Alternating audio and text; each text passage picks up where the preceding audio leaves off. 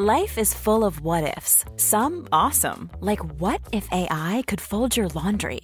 And some, well, less awesome, like what if you have unexpected medical costs? United Healthcare can help get you covered with Health Protector Guard fixed indemnity insurance plans. They supplement your primary plan to help you manage out of pocket costs. No deductibles, no enrollment periods, and especially no more what ifs. Visit uh1.com to find the Health Protector Guard plan for you.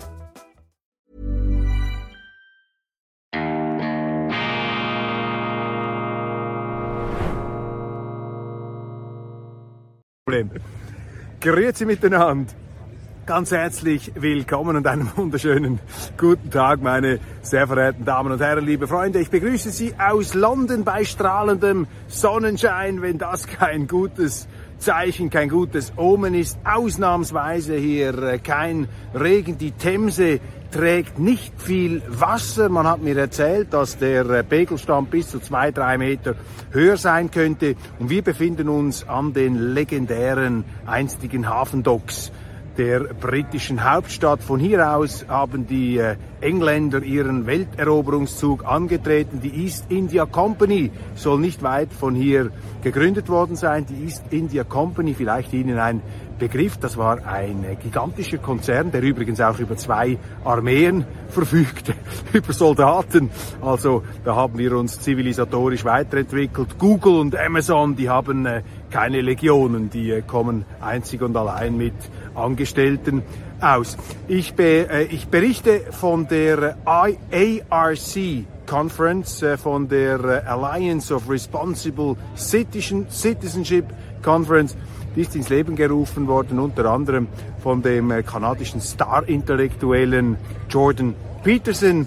Und es versammelt sich hier eine interessante äh, Gruppe von ähm, internationalen Gästen. Ich glaube, man kann sie im weitesten Sinn dem konservativen Denkspektrum zuordnen. Aber es ist kein Gottesdienst, es ist hier nicht eine Einheitskirche. Es gibt unterschiedliche äh, Meinungen, unterschiedliche Gesichtspunkte. Und ich habe jetzt als Gast, ich freue mich sehr, hier in meiner Sendung einen Mann, der äh, bekannt ist, den Sie kennen aus der Weltwoche, einer unserer Autoren. Es ist David Engels, Professor David Engels der in Warschau lebt, ursprünglich aus Belgien stammt. Er nickt, ich erzähle nichts Falsches. Ein äh, junger Intellektueller, der Furore gemacht hat mit seinem Buch. Damals, vor einigen Jahren, ist er auch in der Schweiz groß herausgekommen, als er die Europäische Union mit dem Römischen Reich, vor allem mit einer spätrömischen Verfallsperiode äh, verglichen hat. Das hat ihm dann ähm, große Schlagzeilen eingetragen, viele Interviews. Aber er ist ein äh, Mann, der sich mit unterschiedlichsten Fragen auseinandersetzt. Ja, Herr Engels, schön, dass Sie da sind. Er freut mich, Sie zu sehen. Was ist eigentlich Ihr Eindruck hier äh, von dieser äh, Konferenz? Ja, vielen Dank erstmal für das spontane Gespräch. Also freut mich, dass wir uns hier begegnet sind. Man sieht ja sehr viele alte Bekannte auch überall. Das ist wirklich auch einer der, sagen wir mal schon, der, der direkten Vorteile dieser Tage. Das ist natürlich äh, für Netzwerkbauer, für Leute, die gerne zwischen den verschiedenen äh, Tagungsteilen auch miteinander diskutieren und sowas sehr praktisch. Es sind unglaublich viele Leute hier. Ich weiß gar nicht, wie viele Leute sich schätzen, dass wir sind, aber ein paar hundert, ich glaube 700, 800 werden sicherlich schon sein. Gut, die Frage nach dem Mehrwert ist natürlich immer schwierig zu sagen. Die, die Vorträge sind alle sehr hochkarätig, meistens natürlich auch von angelsächsischen äh, ähm, Vortragenden besetzt. Es ist eigentlich sehr wenig kontinental. Wir finden uns zwar hier als äh, Europäer äh, hier, hier wieder, aber sind eigentlich in der Tagung selbst vielleicht nicht so vertreten. Und ja, die Vorträge sind hochkarätig. Das ähm, Programm, das zwischendurch auch angeboten wird, ist sehr angenehm. Man kann Netzwerke bauen. Aber, aber, aber, die Frage stellt sich natürlich, äh, so what? Was, was machen wir daraus letztlich? Was kommt dabei raus? Wird das eine der, der, der x-ten, äh, fast schon im zweiwöchigen Turnus stattfindenden Tagungen sein, wo wir immer wieder dieselben sehen und eigentlich, naja, bestenfalls die Erinnerung an den Konservatismus wachhalten, ohne tatsächlich viel zu tun? Oder wird nun tatsächlich hieraus auch eine äh, Bewegung entstehen können, die in der einen oder anderen Weise vielleicht auch politisch relevant sein könnte? Wer weiß. Ich äh, bin etwas skeptisch, was die langfristigen Konsequenzen angeht, aber äh, es ist ein, ein wichtiges Element, ein, ein, wichtiges Ereignis und ich bin froh dabei gewesen zu sein. Wie definieren Sie eigentlich den Begriff Konservativismus? Die Konservativen neigen ja nicht so zur Rudelbildung, um es mal so zu formulieren. Die Konservativen schließen sich auch nicht international zusammen wie die Linken. Gibt es unterschiedlichste Strömungen. Wie definieren Sie eigentlich das Konservative? Kann man das überhaupt definieren?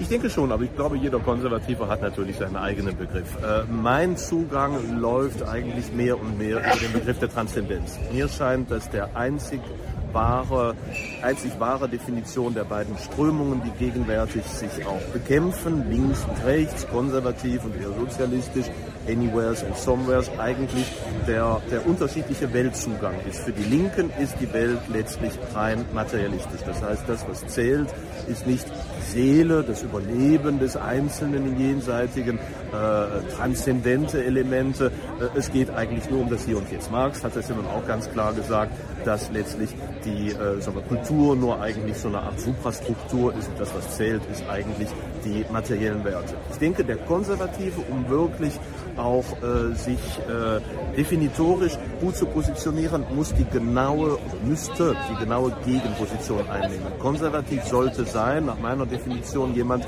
der die Priorität in der Transzendenz sieht, der jede hiesige irdische Handlung ableitet von dem Bewusstsein, dass es etwas gibt, das über uns steht, dass die Natur, dass das Seiende irgendwie oder das materiell Seiende transzendiert und dass eigentlich das das Wesentliche ist, dass unser gesamtes Leben hier eigentlich rückgebunden wird an etwas, das jenseits davon steht. Und das gibt natürlich einen ganz anderen Zugang zu allen Entscheidungen. Es gibt einen Zugang zu langfristiger Planung, es gibt einen anderen Zugang zum Wert des Lebens, es gibt einen anderen Zugang zu dem, was wahr ist, dass das Wahre nämlich etwas Absolutes und nicht nur etwas Relatives ist. Es ist eigentlich oder sollte eigentlich das die Gegenposition zur Linken sein.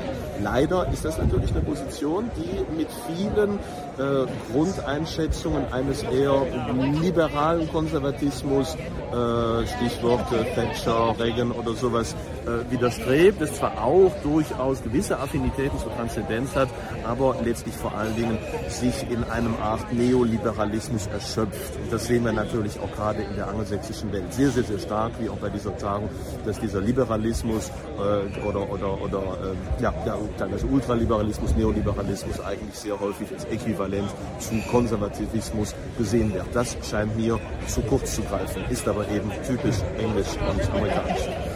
Für den Konservativen ist am Ende der Mensch in seinem irdischen Dasein nicht das Maß aller Dinge.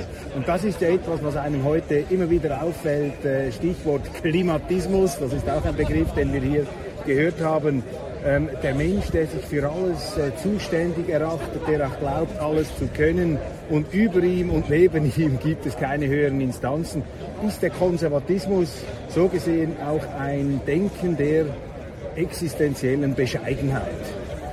Ja, auf der einen Seite schon der existenziellen Bescheidenheit. Ich meine, dieser Protagoras-Satz von wegen, ne, der Homo Mensura-Satz, der Mensch ist das Maß aller Dinge, ist etwas, das wir als Konservative eigentlich ablehnen müssten.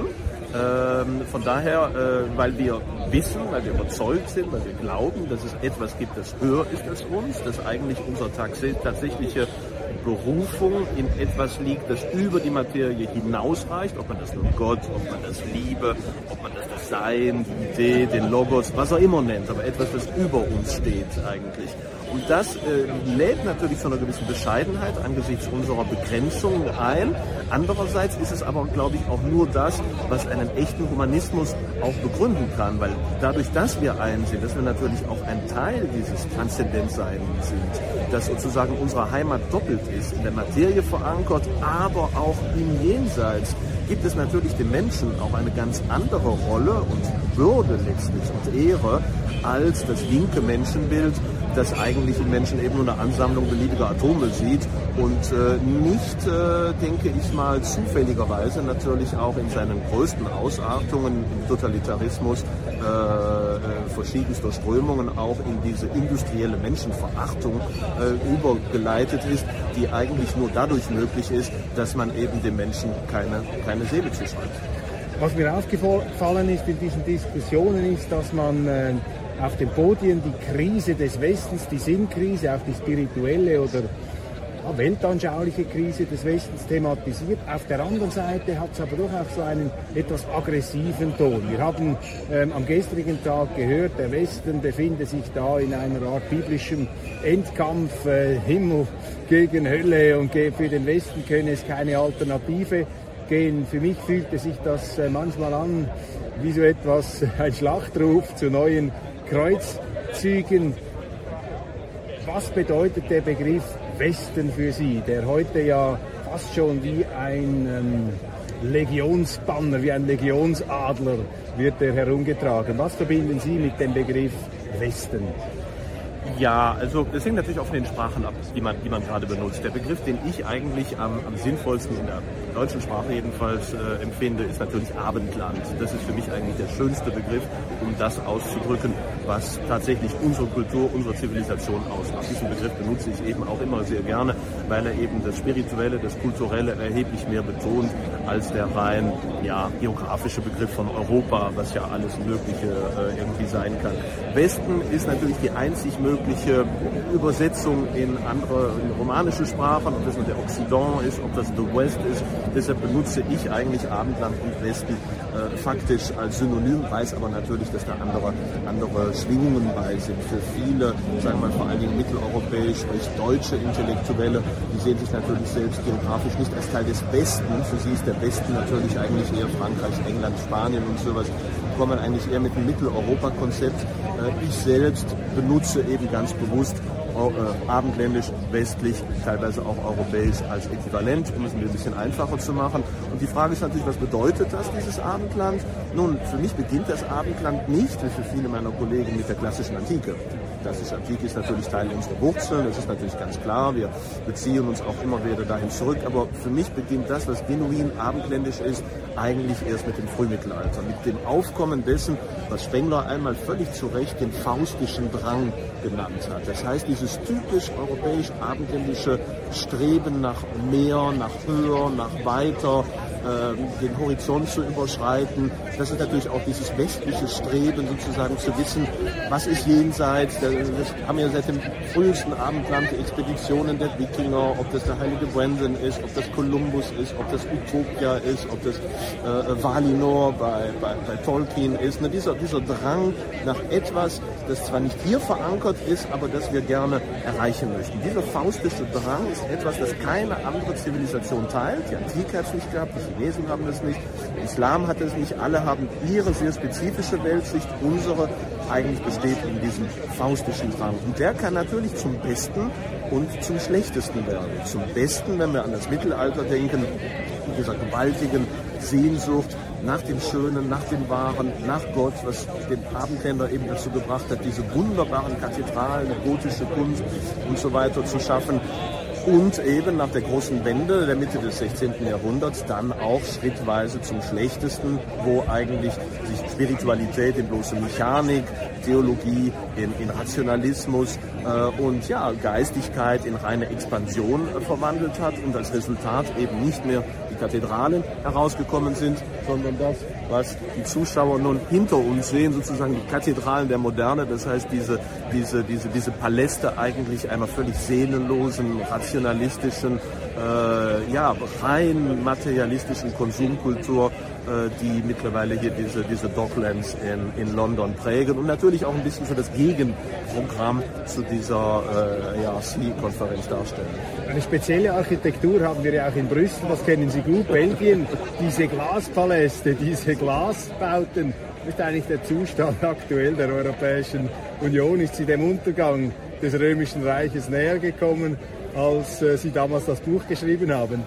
Naja, ich würde mal sagen, das geht zu seinem, seinem Gang. Wobei, vielleicht als kleine Präzision, es bei mir ja vor allen Dingen um die Parallelen zur späten Republik geht. Äh, also das erste Jahrhundert vor Christus, als eigentlich diese ja noch durchaus partizipatorische römische Republik eben zunehmend durch Krisenfaktoren, wie wir sie auch heute können, eigentlich in den ja, in die, in die Zersetzung und letztlich in die Unruhen und die Bürgerkriege gedrängt wurde. Ob es nun um Sachen geht wie jetzt, wie jetzt Masseneinwanderung, der Zerfall der Familien, der, der Schwund der klassischen Religiosität, Globalisierung, soziale Polarisierung, äh, Technokratie, Populismus und so weiter äh, geht. All das kennen wir ja im ersten Jahrhundert vor Christus. Das sehen wir heute. Und ich würde mal sagen, in den letzten zehn Jahren sind wir natürlich der, der, der, der grundsätzlichen Krise des Abendlandes einen guten Schritt weitergekommen. 2013 schienen noch viele der Vorhersagen, die ich da aufgrund dieser Analogie getroffen habe, sehr hypothetisch zu sein. Jetzt, wo wir äh, nicht nur eine völlige Erosion und vor allen Dingen Zuspitzung des, des Kampfes zwischen links und rechts sehen, aber eben auch äh, eben die Masseneinwanderung eine ungeahnte Höhe erreicht hat, wo eigentlich Länder wie Frankreich permanent am, am, am Abgrund der, der, der schon fast des Bürgerkriegs stehen. Ich zitiere hier Emmanuel Macron, der eben von diesem Risiko eben des, des, des endemischen Bürgerkriegs ja auch nun gesprochen hat.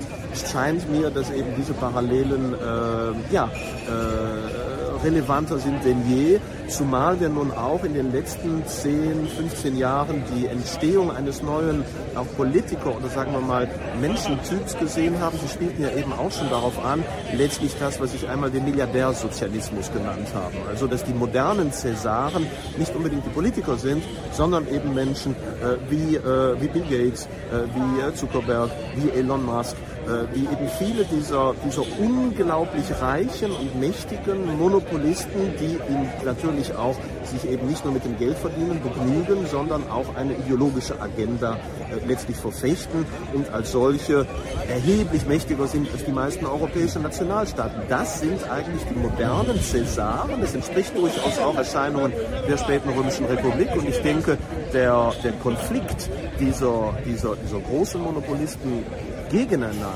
den wir ja allmählich schon sehen mit Leuten wie Elon Musk, die zunehmend versuchen, eher im konservativen Spektrum eine gewisse Unterstützung zu finden. Also diese Aufladung dieser neuen Macht, technologischen Machtzusammenballung mit politischen Inhalten, das glaube ich wird sozusagen das, das Endgame, wenn man so will, sein, in dem sich entscheidet, wer wird nun in diesen Unruhezeiten, die ja schon begonnen haben, letztlich herauskommen als derjenige, der faktisch dieses Abendland in der einen oder anderen Weise dominiert. Das ist eigentlich sehr, sehr römisch. Sehr interessant. Man könnte argumentieren, dass in der Römischen Republik die Cäsaren und die reichen Bürger am Schluss so mächtig waren, dass die schwachen Institutionen der Republik dann nicht mehr standhalten konnten. Bis jetzt bringen ja unsere Institutionen, siehe Vereinigte Staaten, bringen ja noch einen Condottiere wie Donald Trump zumindest phasenweise in die Knie. Werden mal sehen, wie diese Zerreißprobe kommt. Sie leben ja auch in Polen, in Warschau. Und sie werden dort konfrontiert natürlich mit der Realität, äh, noch viel dringlicher als wir in der Schweiz, mit der Realität dieses Krieges in der Ukraine. Und jetzt haben Sie mir vor dem äh, Interview erzählt, dass Sie eine Weltgeschichte schreiben, ein großes Projekt, das Sie sich da aufgeladen haben. Ja, an welche Zeit erinnert Sie nun dieser Krieg zwischen Russland und der Ukraine intuitiv? Äh, an welche Periode? des großen historischen Raums, den Sie jetzt zu beschreiben und zu erfassen haben. Ja, wo, wo sehen Sie da Parallelen? Gibt ja den äh, schönen Satz, es gibt nichts Neues unter der Sonne. Also auch das hier ist sozusagen eine Fußnote vermutlich zu früheren Konstellationen. Erinnert Sie das etwas an, äh, an frühere Zeiten? Wo würden Sie da vielleicht erhellende Parallelen zu heute sehen? Das ist eine gute Frage, äh, an die ich erstaunlicherweise eigentlich noch gar nicht so gedacht habe, zu versuchen, den Russlandkrieg jetzt oder den Ukraine-Krieg in, in dieses System einzubauen. Vor allen Dingen der Schwerpunkt bei mir liegt gegenwärtig vor allen Dingen auf allen anderen Zivilisationen, nicht so sehr auf dem Abendland. Das heißt, ich verbringe einen Großteil meiner Zeit, mir alles Mögliche anzueignen, jetzt zur alten sumerischen und chinesischen und ägyptischen Geschichte. Aber natürlich gibt es diese, diese Parallelen. Also auf der einen Seite sehen wir, dass jede späte Zivilisation diese sehr starke identitäre und auch machtpolitische ökonomische Schwächung haben, äh, wie wir sie ja nun heute in Europa ganz offensichtlich sehen. Europa ist machtlos, ist zahnlos, ist eigentlich impotent angesichts dieses Krieges, mit dem Europa nicht richtig umzugehen weiß.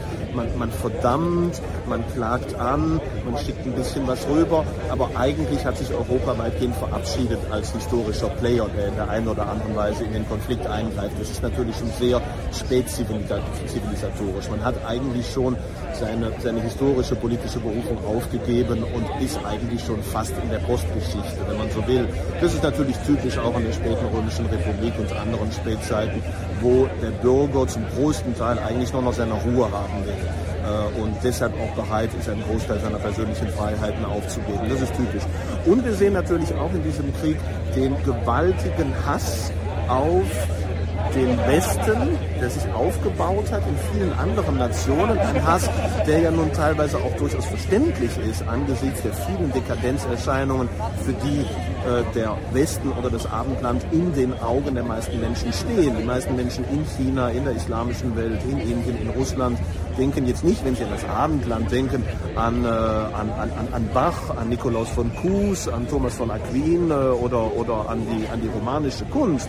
Sie denken an die äh, Entartungs- und Perversionserscheinungen des Westens in der Vogue-Kultur, im Ultrakapitalismus, in verschiedensten Ausbeutungsstrukturen. Das hassen sie und damit hassen sie natürlich auch einen Großteil unserer Zivilisation.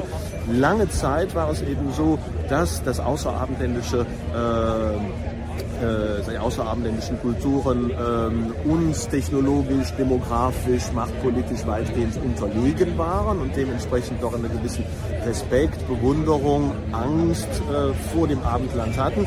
Mittlerweile hat sich nicht nur Europa, sondern auch die USA, Stichwort Afghanistan, Stichwort Irakkrieg und so weiter, in einem solchen Maße auch diskreditiert unglaubwürdig gemacht und seine eigene Schwäche auch gezeigt durch seine innenpolitischen Konflikte, dass sich eigentlich zunehmend eine Art Bündnis alle gegen den Westen herausgebildet hat. Und ich denke, dass der, dass der russisch-ukrainische Krieg durchaus auch eine Art äh, Symptom ist, wenn man will, für diese Koalition, die sich allmählich aufbaut und die natürlich uns Konservative in eine sehr verzwickte Lage stellt. Denn einerseits sind wir natürlich trotzdem abendländische Patrioten. Wir wollen unsere, unsere politische Rolle beibehalten. Wir wollen gewissermaßen trotzdem in dieser Welt unsere Präsenz sichern. Wir wollen in Europa nicht zum, zum Spielball werden anderer Nationen. Wir wollen weder sinisiert noch islamisiert werden. Wir wollen letztlich unsere eigene Autonomie wahren als Europäer.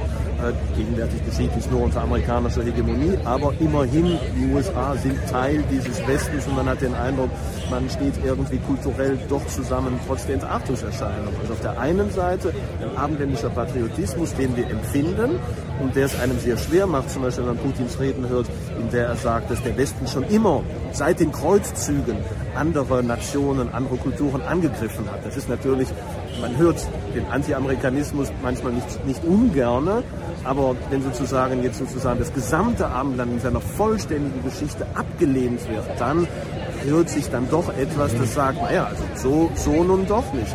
Aber wie gesagt, auf der anderen Seite, viele der Kritikpunkte eben der nicht-europäischen Völker an dem, was das Abendland geworden ist, sind auch durchaus verständlich. Der, der, der Hass, die Abneigung gegenüber dem, dem, dem, den gegenwärtigen ideologischen Verirrungen ist natürlich auch etwas, das man als Konservativer auch letztlich nur unterschreiben kann. Deshalb ist man eigentlich ein bisschen an einer Zwickmühle angesichts dieses Konfliktes, denn man steht gewissermaßen ja auf nicht so ganz auf beiden Seiten und das macht es einem auch sehr schwierig, da eine, eine, eine klare Position zu finden. Herr Professor Engels, meine lieben äh, Zuschauer, liebe Freunde, ganz herzlichen Dank für diese Ausführungen. Wir rücken noch einmal diese Tempel da der Hochfinanz hinter uns, diese Kathedralen der Hochfinanz, diese Türme zu Babel, wie es vielleicht einigen von Ihnen durch den Kopf geht, die rücken wir noch einmal passend ins äh, Bild. Ich habe mir auch noch überlegt, welche Periode kommt mir da in den Sinn? Ja, vielleicht ist es doch der Peloponnesische Krieg, Herr Engels, ähm, als die Athener die Seemacht glaubte, die äh, Landmacht der Spartaner in die Knie zwingen zu können. Also die Seemacht heute die USA, die Landmacht wären die Russen. Und dann, China. Ja, und dann aber im Hintergrund lauerten eben die Perser, die sich dann mit den Spartanern verbündet haben gegen, ähm, gegen Athen. Und am Schluss gingen eben auch die Athener als Verlierer aus diesem Peloponnesischen Krieg hervor und so. Und die Spartiaten ein paar Jahre später dann auch, weil natürlich die Perser dann auch alles für sich wollten. Genau. Das sagt auch vieles über die heute, wahrscheinlich über die genau. heutigen Perser aus und was Russland zu erwarten hat im Falle eines Sieges.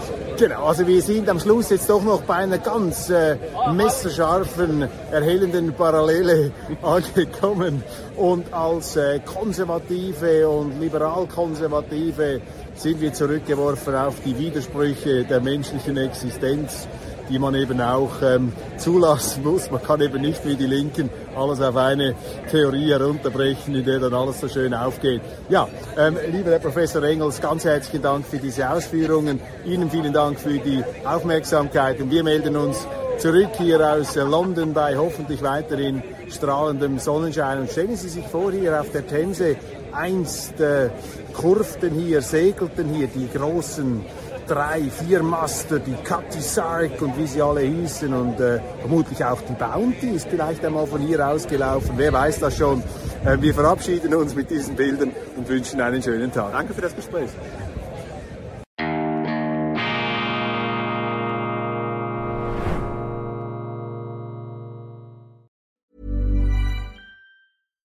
When you make decisions for your company, you look for the no-brainers. And if you have a lot of mailing to do, stamps.com is the ultimate no-brainer. It streamlines your processes to make your business more efficient, which makes you less busy. Mail checks, invoices, legal documents, and everything you need to keep your business running with stamps.com. Seamlessly connect with every major marketplace and shopping cart. Schedule package pickups and see your cheapest and fastest shipping options from different carriers with rates up to 89% off USPS and UPS rates. And with the stamps.com mobile app, you can take care of mailing and shipping wherever you are. Make the same no-brainer decision as over 1 million other businesses with stamps.com. Sign up with code program for a 4-week trial plus free postage and a free digital scale. No long-term commitments or contracts. That's stamps.com. Code program.